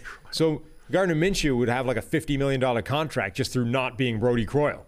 But it, we're not in that world anymore. We're in a world where if you have a Derek Carr, you're thinking, man, we can go, we can do better. We can be better than this, you know. And you're getting rid of guys like that. And so a Gardner Minshew or a Mike White, it's like, I mean, what chance do you have? Yeah, you're not going out of your way to get that guy. Where there was a, there was an era where it's like this guy's a starter, pay him now. Alex Smith got a hundred million dollar contract because the prospect of not having Alex Smith was terrifying. It was for the Chiefs, Right for a while. So you gave a guy like that a hundred million dollar contract. Like it's it was insane. All right, I like Minshew. I like the way he's playing. Harry's taking Philadelphia to cover despite the game-winning field goal statement. Yeah. Man, six and a half's a lot though. Um, I Saints playing for their playoff lives here. yeah. Uh, I will also go Philadelphia. Six and a half, huh? Yeah. I don't like that at all. San Francisco 49ers at the Las Vegas Raiders. Niners by 10. It was six, right? Yeah. Before the uh, Jarrett Stidham elevation to starter. Mm-hmm. So Stidham, first NFL start, I believe, right? First NFL start against this Niners defense. Go get him, kid. Yeah. It's pretty harsh. It. That's harsh to Derek Carr because we're ending his career pretty unceremoniously uh, in in Vegas. Um, but then it's harsh to Stidham. It's like, oh, okay, everybody knows you're not really wanting to see the young guy. We're just protecting our money with Derek Carr. But to throw him out against the league's number one defense is just like adding insult to injury. and then the Chiefs yeah, the next week. right. So yeah, that's that's that doesn't feel like it's going to go well for the Yeah. uh, the Raiders offense. Raiders currently have the number 10 pick in the NFL draft. That could easily become 7, 8, 6, 7, or 8, right? Um, Raiders, by the way, still aren't mathematically eliminated from the playoffs. do you think they might might win out here? No, but I'm just saying, like they've decided to essentially blow this season up while still being alive. Yeah. I mean, we that. thought that they should have blown the season up in April yeah, and just said, let's let's trade Derek Carr now and start this rebuild. Instead, they again they went the other way. They went Davante Adams and Chandler Jones and doubled down on Carr. right. But at the point where you've done that, it feels a little bit weird to kill it before it's. You know, I mean, we were writing Green Bay off a few weeks ago, where it was like, well, they're done. Just want to say, I Word. feel feel for Derek Carr a little bit. He gets up there every single week at the podium. He's very emotional. He takes all these losses personally. He's put a lot on the line for the for the Raiders, back, dating back to 2014. Um, they've made the playoffs a couple times, and the whole deal with Carr. I think he's still the epitome of a of a mid tier quarterback, right? Upper mid tier quarterback. It's a very cold way to move on. It was a very cold way to move on. Now, is it? We hear all the time, you know, the NFL is a business. Everybody understands that. Yeah, but are there times where you, you know, the sort of there are definitely times where interpersonal relationship trumps the business aspect of the NFL. It feels like this is one of those situations where it could and maybe usually does, where it's like, all right, we all understand we're moving on at the end of the year, but we're not gonna we're not gonna tell you to go home just to protect the money. Now, you know, we're gonna play it out, and then we'll then we'll kick you to the curb. I mean, you I had- just it feels rough. You had the Giants a couple years ago. They had, they benched Eli Manning because there was a business decision to see Davis Webb or whatever it was at the time, and then they brought Eli back because it's like, all right, let's at least let him go out playing football. Yeah, but knowing that was he's like retire. that. I think was a very much more legitimate thing of we want to see the young guy. Like that was that was they were the same selling point, you know, but one of them was true. Like they genuinely, Eli was done. They had to have a look at the young guy on the roster and see if there was anything there. Whereas this is not what's happening with the Raiders. They are determining we are getting rid of Derek Carr. We know there's nothing in Jarrett Stidham. We're not like taking a look at the young guy like we're just moving on and this is just the easiest way of selling that. Do you think how much of this do you think is okay? Not only are we moving on from Derek Carr, but also the actual draft pick, because like right now, like I said, they're they're picking at number ten. The teams that they could leapfrog are the the Saints, Browns, the actual teams. Saints have you know, the Eagles have the Saints pick. The the Rams are ahead of the Raiders at the moment, the Falcons. There's a couple teams that they could leapfrog who have higher picks. They could technically get up to maybe five or six. And we're talking about a draft that has, what, four quarterbacks potentially rumored in the top 10. I wonder how much of that's like, let's just ensure that we're going to lose these next two weeks. We need to get and as- we have to keep Carr healthy and all these different things. You need to up. get as uh, high as you can if you're going to draft Tim Tebow in the first round, the way the game plan is supposed to work for Josh McDaniels. Oh boy. You go in there, right? You alienate your star wide receiver, you alienate your star quarterback, you get rid of them, and then you draft Tim Tebow in the first. That's how this works, right? That's the strategy. It was the last time. So they're going to get Anthony Richardson from Florida. I've seen a lot of people saying that that's Will Levis. This feels a bit harsh, but uh, I don't know. That's that's the game plan. That's what step we're on to. Is this the game where uh, Brock Purdy comes back down to earth? I, I'm why would it every be? week. What can the Raiders defense do to stop Kyle Shanahan's wizardry? I don't know. They just held the Pickett Steelers to 13. Yeah, it's the same thing. Yeah. Uh huh. All right. Well, good luck. I think the Niners defense is going to have a lot of success here. Mm-hmm. So Harry's got the Niners covering the 10. Same. Do, do we have any other 49ers analysis here? They're really good. Throw the ball to Kittle more. Yeah. Throw the ball to Kittle. Or any of them. they, just have an embarrassment of riches. They have the best skill position group in the NFL, right? Like who else would come close? Can um, can I be the Brock Purdy voice of reason for a minute here? Uh, what is that voice of reason? He's playing fine. Yeah. He's not been hasn't been great. He's been very similar to Jimmy Garoppolo. Right. Which is, you know, pretty good. Yeah, it's also the same thing that like the you know people people hate. People hate Jimmy Garoppolo when he plays sometimes. There's enough like Brock Purdy is not the next Joe Montana here. He's playing all right. He, he's coming off his best game. He played well last week. He's hitting those open throws. He's got two big time throws, five turnover worthy plays, only you know four as a starter. Um, still averaging these eight yards per attempt because that's what Shanahan's offense does. But let's not go overboard here.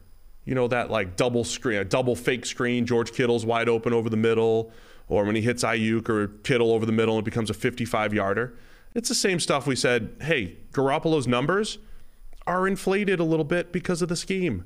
Don't look at raw numbers and say Jimmy Garoppolo is the fourth best quarterback in the NFL. He's not. He's mid tier, mid tier performance in Shanahan's system leads to top five output. Purdy's doing very much the same thing, which is great for a seventh rounder, and he's a rookie, and it's awesome. But at some point, that Garoppolo type of game that works the other way, where it's like, man, I really want to move on from this. The same thing where the Niners wanted to move on from Jimmy Garoppolo.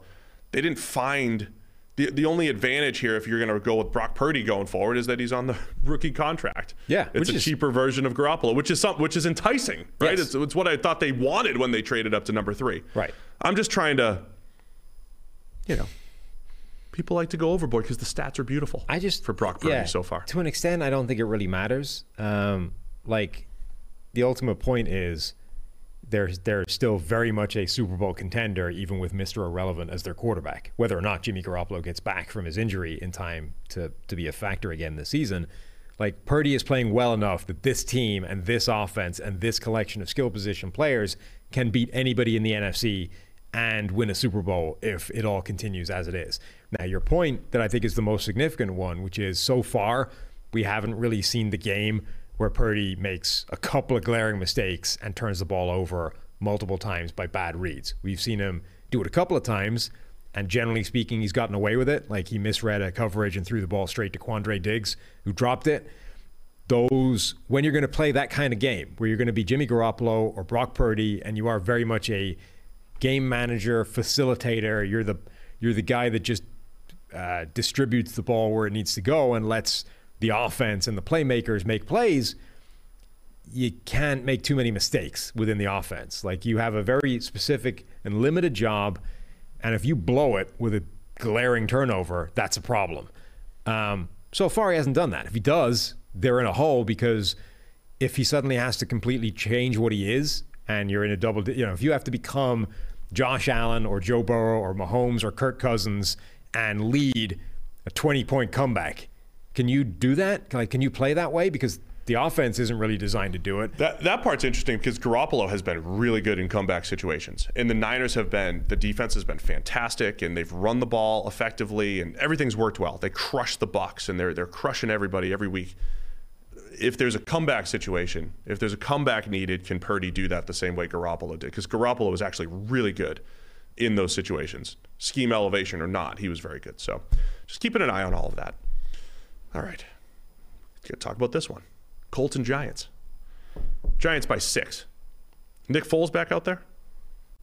They're going back to Matt Ryan again. I like they should just draw lots at this point. Like it doesn't matter. They're all bad. None of them are working. Matt Let's Ryan's just- been the best out of all of them, though. Or it should be used as like, uh, you know, they have those sort of things at school where if kids are on good behavior, you get a ticket, and then you, you get a ticket, you know, you win something at the end of the week.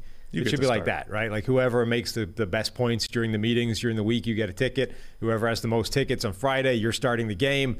Like that's how the Colts should be deciding their quarterback starting position. Just make it a merit based system. I mean, don't you want to not start potentially behind that offensive line? I mean, look, I think Coach Saturday takes care of that during the game. Gotcha. So, uh, I mean, the Colts are in their their positioning for uh, their pick of quarterbacks at the top of the draft as well. So, Or they become the Derek Carr team. they're the Derek Carr team, I don't know. or both. It's one that makes sense. I don't know if Carr makes sense to the Colts. Does he? Sure, why not? Feels like the Bucs feel are the best. Bucs also makes Bucs and. Commanders feel like the best ones. well, the Commanders are gonna they're gonna roll with Carson, and once he takes them to the playoffs and wins a couple of games there. Commanders are like slowly. They're going Fitzpatrick and Wentz and Carr. They're slowly working their way up the ladder. Carr doesn't feel like a very vibes type of quarterback for Ron. You don't think so? No, You won't have those vibes, huh? I mean, he's like a more talented Heinicke. Passion. Carr. He cried at the podium. It's passion. Hmm. People like that. How bad are the Colts? The Giants are favored by six. pretty bad. Um, Giants are eight, six, and one, and um, they get the number six seed right now. This game, obviously, you have to win it here. But um, as far as all the NFC teams that have a chance to get into the playoffs, Giants have a golden opportunity here going up against the reeling Colts team. Yeah, Colts might catch a real break though if Dexter Lawrence doesn't play. Um, he didn't participate in the latest practice. Dexter Lawrence has been one of the best interior defensive linemen in the NFL. Leonard Williams is also questionable. Like those are two real big playmakers for them in the inside. In seasons past, Dexter Lawrence at the level he's been at this year, going up against Quenton Nelson at the level he's been at in the past, would be like one of the best one-on-one matchups in the NFL this year, for sure. let alone this week. This week, I mean, Dexter Lawrence might not play, and Quenton Nelson hasn't been playing well. So either way, it's like a bit of a letdown of a matchup. But like if Dexter Lawrence plays and is playing at his level, he's a massive mismatch for this year's version of Quenton Nelson. If he isn't out there, that's a huge break for Indianapolis. Got Daniel Jones being solid. You know, Daniel Jones still fighting for his uh, his future with the Giants. He'll, as of right now, likely start a playoff game for the Giants here and see We what got that a couple of like. uh, a couple of da- dimes from Danny. we did last have week. Danny Dimes last week. Wow, tho- that was the first multiple big time throw game from him since week three. Again, teams that don't make sense, right? Um, Dude, he has he has a, he has a big time throw rate under two percent each of the last two years. That's abysmal. yeah. Tua was at two point seven percent, and people were wondering if he had enough big throws in his game. Danny Dimes. People were apologizing to him in the preseason of his rookie year because he had a few beautiful throws. Yeah, Um, Colts run defense going up against uh, Saquon and the Giants. Um, Colts number nine in run defense grade, and you know as as ineffective as their offense was on Monday night against the Chargers, you know the defense is still playing hard and just you know keep they keep battling on that side. I don't think they're great defensively, but they keep battling. They can sneak a couple turnovers in there, but I definitely like the the Giants here unless something completely changes here for the Colts.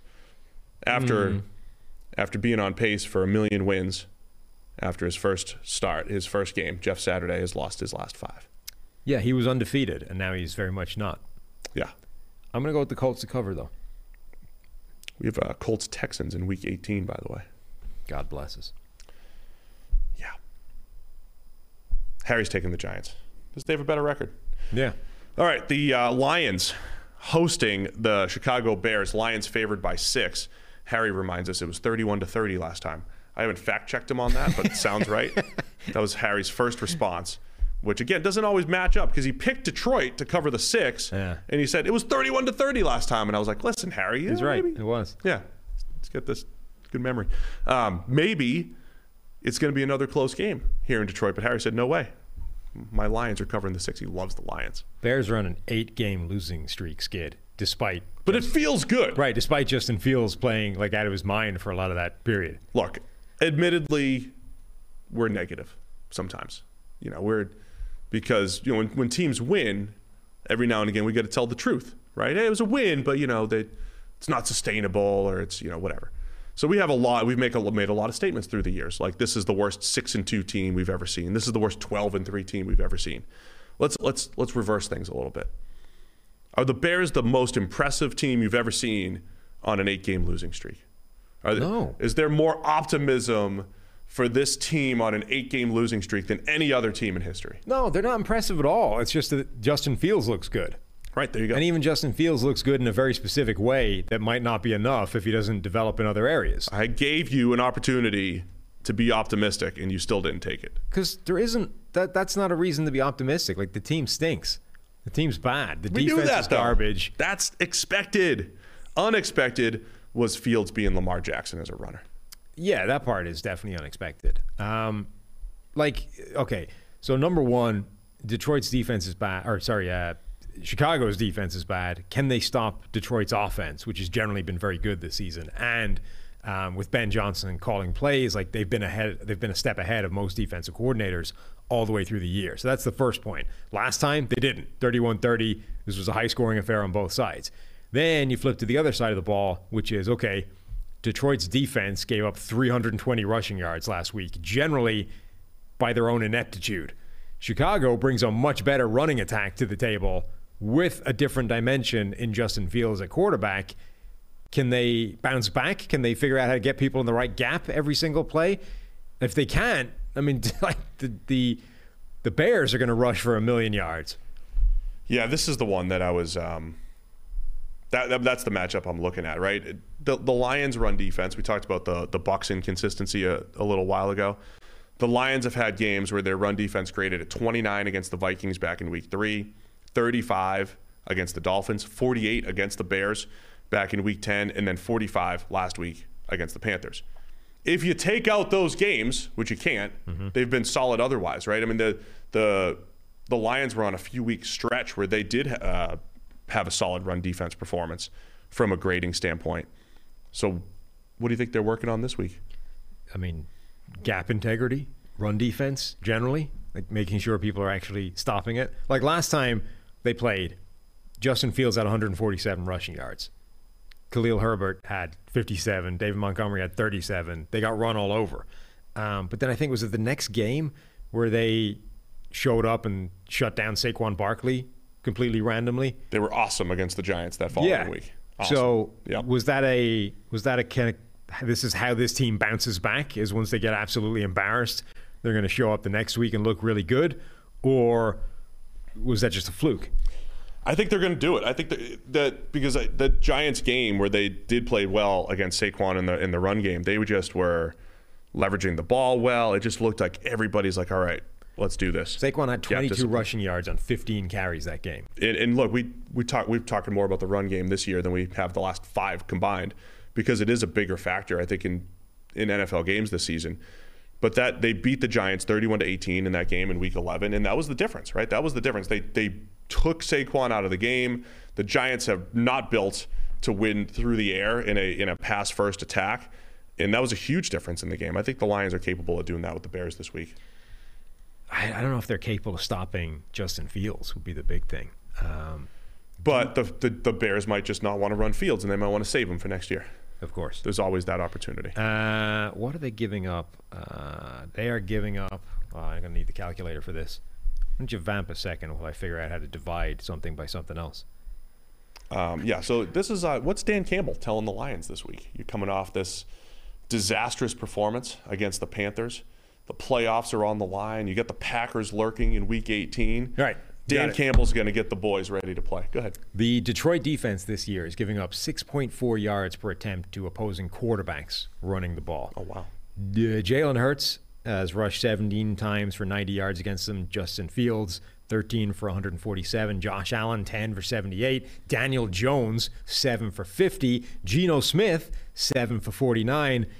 Like, if you haven't figured that part out, Remember, there's differences in how you get there, though, because some of those are pass plays, they're scrambles, right? It's not not every rushing yard's coming from the same.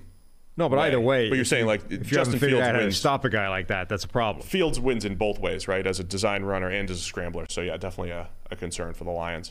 I think the Lions will bounce Mm-hmm. Only back. three of Fields, by the way, last time were scrambles. I just think the the last game that was 31 to 30, we might see something similar here in the dome where I think the Lions offense, which has been really good for most of the season, they're going to have their success against the Bears defense.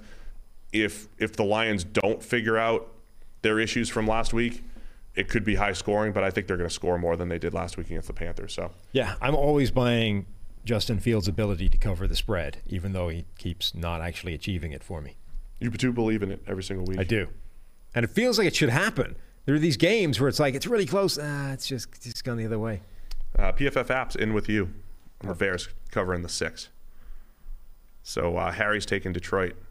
Reminds us it was 31 30 last time. All right, let's just crank out these last three and get out of here. Four. I love it. I love all the games. Jaguars and Texans. Ooh, Jags playing for nothing. Yeah. Texans playing for pride. The Jags playing for nothing. The, the Texans playing for only ruining their own draft stock. Like, all they can do is take themselves out of the number one overall pick and feel good about it. Yeah, this Doesn't feel- game could move the Bears. If the Bears lose and the Texans win, this could move the Bears into that number one slot. The Bears obviously don't need a quarterback, right? Presumably. Presumably. And I mean, that'd be interesting if they just said, let's trade two two plus years of Fields and then pick someone instead. I, mean, I think they're far more likely to trade down with somebody. That was my initial thought, Yeah. but then you said that you presumably, what if they love Bryce Young? Like I do. I love Bryce Young. Maybe they love Will Levis. Maybe they will love Will Levis. Man's got huge hands. Bryce Young's got the Great best for arm cold talent. weather in Chicago.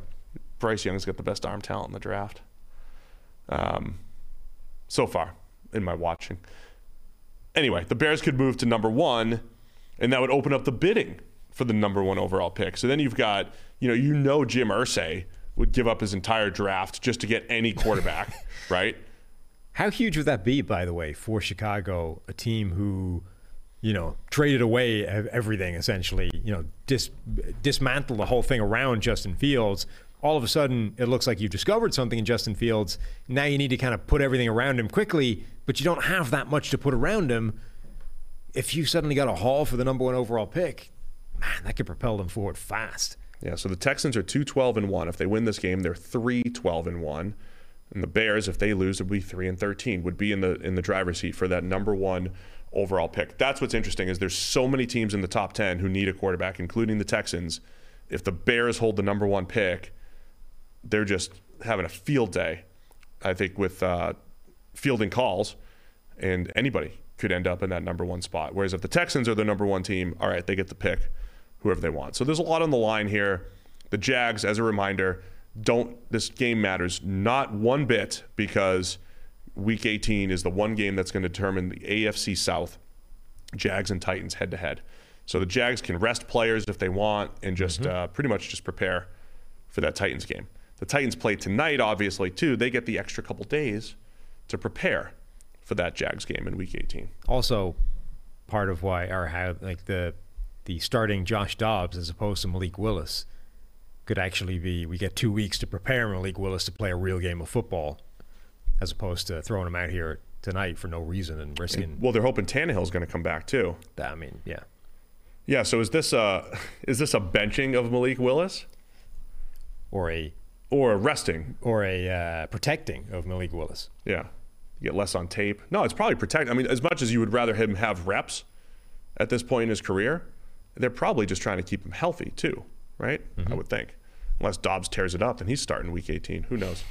Anyway, is there anything to watch in this game? Probably not. Not really, no. I've had enough of this game. Yeah. Well, let's just grind it out. Can we do this? Like for real? All right. Jacksonville. Taking the Jacks. So is Harry. Um, I don't even know if Trevor Lawrence is going to keep playing. Who knows who's going to play in this game? Nobody Moving on. knows. Nobody cares. If you tuned in for these games, Sorry for I that mean, one. I mean, it's your, it's your fault. Cardinals at Falcons. The Falcons are favored by three and a half. Desmond Ridder's their quarterback. He's never graded above 55 in his NFL career. They're favored by three and a half against Colt McCoy's Cardinals. What are you looking for in this game, Sam? Well, at least it's Colt McCoy's Cardinals, not uh, Trace McSorley's Cardinals. I see your note. You have something interesting to look for. Yeah, Isaiah Simmons, uh, the remember first round linebacker for Arizona. They've been using him in a kind of weird role recently, where he because remember when they drafted him, he was seen as this guy just because of his size. He's a linebacker, but it was a sort of matchup problem type of linebacker. But in college, he was really more of a safety than he was a linebacker. He was just a supersized safety. But for some reason, supersized safeties never actually are let play safety in the NFL. It's like, Except Sean Taylor. yeah, if it's like, wow, this guy's size, he's got to be a linebacker. We got to move him. Um, so, but Simmons hasn't been good as a linebacker generally. So they've been kind of using him as this safety slash slot weapon that lets them stay almost in base defense, regardless of what the opposing team is doing personnel wise. And it's been kind of working in interesting way. It's it's been having some success. Like I think he's better at that than he is being a conventional linebacker. Yeah, he was like um, on the broadcast. It looked like he was running stride for stride with Scotty Miller down the field. Yeah. it wasn't exactly true. He, you know, he matched up with him and picked him up halfway through, but he still somewhat matched up. But with they are legitimately putting him in the slot above wide receivers uh, based off alignment and not pivoting. Like they're not, you know, they're not switching him out of that assignment just because it's a wide receiver. They're letting him do that. And Simmons has had some key plays as a pass rusher. He's got a his, uh, career high coverage grade. He's still struggling against the run as he has the last couple seasons. But yeah, it's intriguing for a guy that wasn't exactly the player from uh, the Chargers, number three. He's not exactly that guy. Whereas the player felt like he could legitimately just play five different positions if he if he wanted to, and you could deploy him in so many different ways. But Simmons did feel like he had this skill set where it's like you, I don't know what you do with a safety linebacker type of skill set, but you can do something with him and um, and handle opposing tight ends and running backs and matchups, and maybe Arizona's figuring something out with him. So that's a fun thing to watch. Also, Desmond Ridder's development. Can Ridder get a little bit better? Um, again, just like there's always things to be hopeful for, right? There's always some positives coming out of every game. There's been some good, some bad from Desmond Ridder so far through two weeks. They're going to be picking in the top 10 as well. So that whole storyline, are they going to feel good enough with Desmond Ridder over these last couple weeks that they're going to roll with him next year? Or are they going to be in the market like all these other teams? There's five or six teams picking in the top 10 looking for QBs. So I think one. So I think the, the upshot of that is, I suspect you're going to see a lot of uh, Isaiah Simmons covering Drake London on these in-breaking routes over the middle, which will be pretty interesting to watch. yeah, that'll be fun. Something for all of our viewers to watch, our you know our listeners to watch in this game. Harry's got the Cardinals as uh, three and a half point dogs here. That's where Harry's going. Where are you going? Uh, I am going to go with Atlanta. All right, the Battle of LA. Nope, not USC and UCLA. It's the Rams and Chargers. Who's home for this game, Sam? The Chargers, right? Chargers are home. Um, that's brutal, man. That's good for good for the Rams. They had that built-in advantage this year too. They had the the extra home game basically. Chargers favored by six and a half here. Uh, Rams coming off the uh, 51 point performance against the Broncos last week. Chargers have clinched the playoff spot. Can't really do much else there. It's another game that's uh, doesn't mean a whole lot. Uh, no, it doesn't. Doesn't mean a whole lot at all. Uh, but it is a chance for Baker Mayfield to put himself higher up the all-time passing list for the Rams.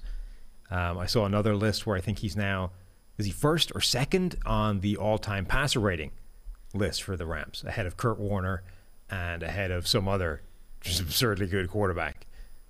Baker Mayfield has just an incredible amount, number of uh, NFL records. Yeah, for a guy that's been bad for a lot of his career, he's got a staggering number of very specific records. So he's the passer rating leader in Rams history. He's got the the largest comeback for a quarterback who got on a plane on a Tuesday and played a game on a Thursday. Right, largest comeback. He's the first quarterback to ever execute, I think, a double digit comeback in his first game for two different teams. for two different teams, and he's had the most head coaches Yes. in the first five years of his career. He's got he seven is- different head coaches. He has the single game completion rate ra- rate record for the Rams. Again, a team that had Kurt Yeah. Warner for a big period of their history. I'm just saying, you start stacking these up. If somebody could maybe accumulate those for us into bullet points, I'm sure we have some astute listeners who would love to do that. We could start Hall of Fame case. building the case. I think the case is being built right before our eyes for Baker Mayfield in the Hall of Fame because he's got a lot of records. I'm just saying, if you went in there and you pitched those numbers without any additional context, you could get it. The head coach one goes either way, Sure. but the Rams and the comebacks and all that stuff, Baker's got some. He's got. He's got a good case for something. He's got a case for something. Uh-huh. Case for I'll say that. How many teams has he played on now? Three. Is his third team. That's it, right? Yes. Probably be on a fourth team next year. Have an eighth head coach. Hmm. It's great. All right, who's going to win this game? Uh, Do we have any report on if the Chargers are going to? Oh man, our guys, our guy got concussed the other night. six and a half points. I'm going to go with the Rams. To The cover that. player concussed himself because he's so explosive. Yeah. He also led with his head. Like, I mean, that was. I don't actually think the hit itself was that bad, except that he used his head to do it. It was really hard. Yeah. But that's why it looked really bad because it was just so insanely hard, the hit. I mean, like, he. It ended up being helmet contact, but only because he drove through the other dude's shoulder. It was like he collapsed him like an accordion. Yeah. The Chargers could be the seven seed, and I guess technically they could move up to the five seed. Now, so I take it back. There is a lot to play for here. If the Chargers can win out and the Ravens lose their last two, which is possible, right? With um, with Huntley at quarterback against the Steelers, and then I think they have the Bengals, right? Yeah, last week. So there is a chance that the Chargers could get up to the five seed at 11 and 6. The Ravens could finish 10 and 7. If the Chargers could get up to the five seed, they get to play the AFC South winners. Now you're talking about playing the Jags or the Titans okay. rather than the Chiefs, Bengals, or Bills. Yeah. So there is a lot to play for for the Chargers. And the Rams are playing for pride and Baker Mayfield's records. Rams' offensive line has been better. Their performance generally has been better. The Chargers' run defense still stinks. Um, they don't generate a ton of pass rush. I think the Rams' offense still might be okay with Baker at, at under center. I yeah, this could be close. I'll take you LA to cover. Where are you going? What do you mean L.A.? They're both L.A. I mean, you typed in LA. Yeah, L.A. Rams, not Oh, okay. L.A. Chargers. Harry's taking the Chargers to cover the seven. Okay, 'Cause he knows that number five seed is uh, is on the on the line here. of course. Um, Harry has a very specific prediction for the last game as well. The Denver Broncos at the Kansas City Chiefs. He's absolutely taking the Chiefs to cover the 12 and a half. Okay. He also said, quote, the Broncos aren't even going to score, end quote. Wow, get blanked, Yeah. shut out. Predicting a shutout here Hmm. for the Chiefs. Okay, Uh, we got a new coach bump, though, for the Broncos potentially. who's it's, who's the new coach? It's the guy that that was came in to help him um, manage games, right? Yeah, what's his name again? I don't know. Jerry Rosburg. There you go. Has, has Yeah. come in. Uh, Google still answers Nathaniel Hackett. Was this a uh, was this like a Machiavellian Game of Thrones thing from the inside? Took him down. Rosburg? Yeah, Yeah. to get the you know he wanted the big seat. You think he called him after week one, like, hey, I'll come do a little. Uh, No, no, no. Like that part, I think was probably organic, right? Yeah, I'll come in and help you. But once he was there, he saw weakness, right? There was blood in the water, and he's like, you know what? A, a one well placed phone call to this new ownership, I, I could get the throne, And then he is. There, there he is. right? He had some. I just caught a couple of his quotes yesterday. He's, you know, one of those head coaches that has been in football forever, Yeah, and he's, you know, like looking around, like, I have a big office with windows. right. But isn't he also like this is fun. beforehand, right? When he's looking around, going, like this is this is my shot. You know, this is the only shot I'm going to get. I could, Yeah. I could, I could get this. You think? You think that's what it was? I want the corner office right next to Russ. the second best parking spot in the building, you know? Oh man. I think I got the uh, the story behind the Brett Rypien. Uh, he said something to the effect of uh, "Let's pick up Russ" or something, and they thought he said something else, probably like get him standing up or you know keep him keep him up or something like that. Keep you know like as in block for him, right? Maybe that's why uh, Dalton Risner got so upset. A little misunderstanding. Okay. on the sideline. Do the Broncos have any chance of upsetting the Chiefs here? They did play really well a couple weeks ago. I mean, they Mahomes kind of tried to hand them the game. Mahomes threw three interceptions in the last matchup a few weeks ago. Yeah, it was also like the worst performance I think to that point from Denver's defense. I I I'm really curious if Denver's defense and kind of the team generally has just given up at this point. Like last week was such an embarrassment. They just tapped out. They were like, "No, we're not. We're out of here. We're not. We're at home. It's Christmas. Nobody wants to be here. We're we're done with this game."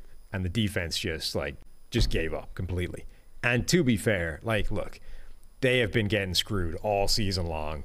There's only so much of that you can take before you're just done fighting. You know, you're like, I. What's the point? The the offense isn't going to score. If we give up ten points to Kansas City, the game's already over. Forget about it. So I'm very curious to see if they show up with a vengeance again, and we get to see the Denver defense has been so good over the course of this season, or if like one score and you can just see heads drop and they're like, we're out of this. We're we're checked out of this game because at that point, it could get ugly. The Chiefs have not played. Have they played a road? Has Patrick Mahomes played a road playoff game yet? Uh, they He wouldn't have. Right? has not. It's all gone through Kansas City. Correct. So Mahomes has never played in a road playoff game. That's what's at stake here these next couple weeks. The Chiefs have to defeat the Broncos, the Russ, Russ's Broncos, and the Jarrett Stidham led Raiders over the last couple weeks. And they just need the Bills to lose one game. And their best shot, of course, is this week against the Bengals. The Bills would have to lose either against Cincinnati or against the Patriots in week 18. So very doable here. And if that gets locked in, we never we won't see Mahomes on the road again. They'll get the number one seed. You save a week, and you don't have to go to Buffalo. Um, don't have to go to Cincinnati. If the Chiefs lose a game, Bengals win out, comes through here, man. Cincinnati gets the number one seed. So it's still in play for the Chiefs, Bengals, or Bills. Bills control their own destiny, but they get the hardest game of anybody, right? Playing the Bengals this week. So Chiefs have it all right in front of them, man. They could get the number one seed, and we never have to see Patrick Mahomes on the road in the playoffs if uh, they take care of business here these next couple weeks and the Bills lose. We'll see what happens. Yeah, um, I'm going to go with the Chiefs to cover though because I think Denver's basically done with this season. Yeah, that's why Harry said the Broncos aren't even going to score. Yeah. And uh, see what happens with that. Um, I need to correct the record from earlier in the, the show. I mistakenly remembered that first Minnesota Green Bay game as Jaire Alexander not being back yet from injury. That, of course, was the game where he did play. They just didn't let him match up with Justin Jefferson at all. And Jefferson Oh, that's right. toasting safeties left, right, and center. Will they have a better answer? And then Jaire comes out after the game and is kind of a bit mad that he wasn't matched up with Justin Jefferson one on one as the number one corner. So they did play him in the first game. He didn't match up with Justin Jefferson. Do they have a different solution this time around? Or are we still going to see them deploy Jaire Alexander in just a regular way and Justin Jefferson wrecking everybody else in that defense? See, those are good corrections. Who corrected you? Uh, somebody on Twitter. What's his name? Sage Skoll. Is that uh, Rosenfels? No. Oh.